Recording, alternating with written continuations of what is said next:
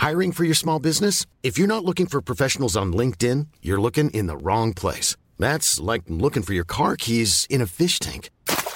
LinkedIn helps you hire professionals you can't find anywhere else, even those who aren't actively searching for a new job but might be open to the perfect role. In a given month, over 70% of LinkedIn users don't even visit other leading job sites. So start looking in the right place. With LinkedIn, you can hire professionals like a professional. Post your free job on linkedin.com slash spoken today.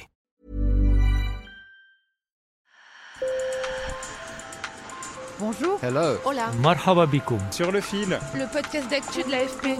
des nouvelles choisies pour vous sur notre fil info. Les prisons françaises sont surpeuplées. Au 1er août, le taux d'occupation était de 120%, un record. La situation est particulièrement difficile dans les maisons d'arrêt, là où sont les personnes purgeant de courtes peines ou en détention provisoire.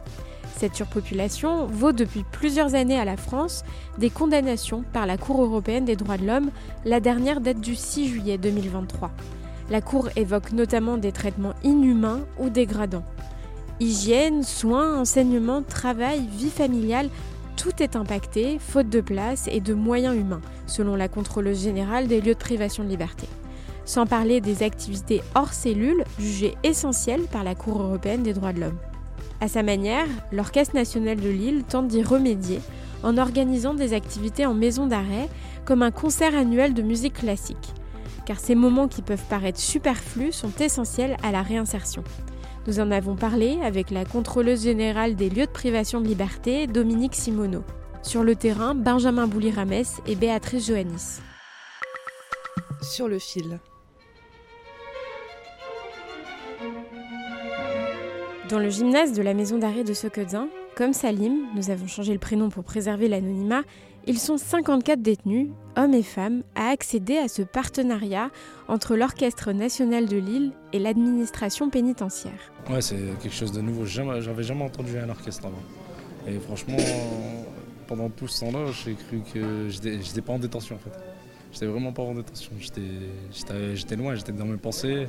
Tu sais, je pensais à beaucoup de choses. Je pensais à des moments que j'étais en famille et que j'aimais bien. C'était apaisant. Quand on entend ça, ben, ça vraiment, ça vraiment, tu te sens libéré et évadé. Je, les ai encore euh, dans la tête l'orchestre, donc ça va, c'est apaisant. Donc euh, je, vais, je vais rentrer en cellule et je vais dormir, comme ça je l'ai dans la tête, ce sera bien. Ces moments hors cellule sont préconisés par le Conseil de l'Europe. Ils permettent un lien avec la vie extérieure, comme le souligne cet autre détenu. Quand on sort de notre, bah, de notre cellule et du couloir où on vit, euh, on, se sent un peu libre. C'est vrai que d'être enfermé, entre guillemets, euh, la moitié du temps, euh, ça fait du bien quand on nous dit qu'il y a quelque chose. Et puis il y a des personnes extérieures, ça nous fait du bien d'être ici et de faire un partage. Et le partage, c'est aussi l'objectif du chef d'orchestre Victor Jacob. Il a réuni 70 musiciens pour l'occasion. On a sans doute un quotidien plus facile que eux, mais, euh, mais la musique, c'est notre façon de nous évader, c'est notre façon de nous exprimer. Et nous, l'idée ce matin, c'était vraiment d'amener notre petit bout euh, donc artistique d'évasion, de, euh, de- de nouvelles couleurs, de nouvelles ambiances. Eux qui voient sûrement euh, les mêmes murs euh, euh, quand même très souvent. Dans son rapport de 2022, la contrôleuse générale des lieux de privation de liberté souligne l'insuffisance des sorties de cellules.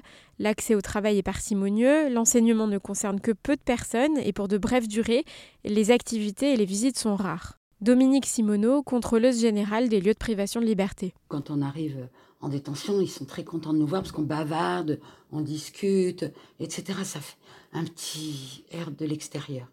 C'est très important. Mais imaginez-vous, voyez trois grands gaillards jeunes, euh, enfermés 21 heures sur 24 dans leur cellule, avec moins d'un mètre carré d'espace vital par personne pour se mouvoir, avec les lits superposés, la vermine. C'est honteux. Évidemment, une sortie vers euh, le théâtre, vers bah, c'est merveilleux, c'est quelque chose de... C'est formidable. On sait qu'on va discuter avec les autres, qu'on va rencontrer quelqu'un qui va vous apprendre quelque chose. On va se distraire. Tout ce qui peut permettre de sortir de sa cellule est important quand on est détenu. À cause de la surpopulation, les activités passent à la trappe. Imaginez, euh, vous avez euh, des coursives qui sont prévues euh, pour un surveillant pour 50 détenus. Et puis quand vous retrouvez à la tête de 120 détenus, mais comment vous faites? Pour les emmener les uns au parloir, les autres à l'activité, les autres aux soins. Ça contraint les soins aussi. Et tout est comme ça.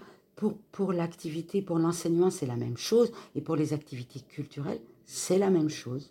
Les, les détenus, ils doivent être en maison d'arrêt accompagnés par les surveillants là où ils vont. Parce qu'il n'y a pas de surveillants pour les accompagner. Parce qu'ils sont trop. Ben voilà. Quand vous êtes détenu, vous êtes obligé de choisir entre le parloir et l'atelier d'écriture. Vous faites quoi à votre avis?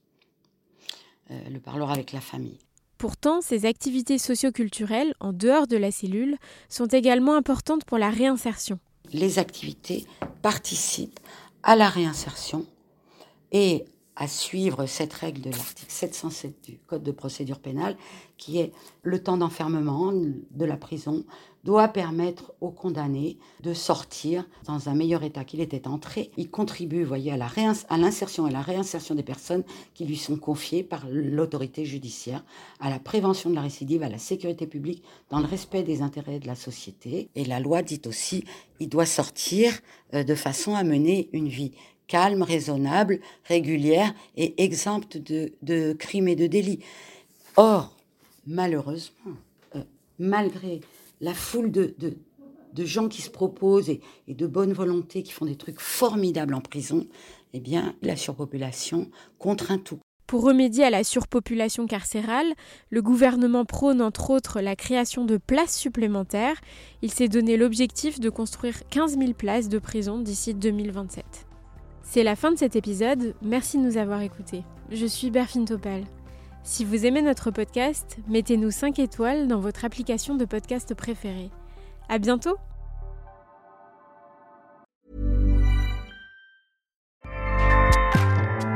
ACAST powers the world's best podcasts. Here's a show that we recommend. This is Roundabout Season 2, and we're back to share more stories from the road and the memories made along the way. We're talking rest stops, if we're stopping to get gas. You will be timed. you will be for sure. Misguided plans. I grew up in the city, so I have like, you know, a healthy fear of real extreme darkness. this was like wilderness a lot of laughs. Y'all weird, but you, yeah, you, you were different. Like you were real different, bro. I can't really put my finger on it. And so much more. Just goes to show that unexpected yeah. things sometimes are the best when it comes to a road trip. Roundabout Season 2, presented by Nissan, is live now with new episodes rolling out every Thursday. Listen and subscribe wherever you get your podcasts.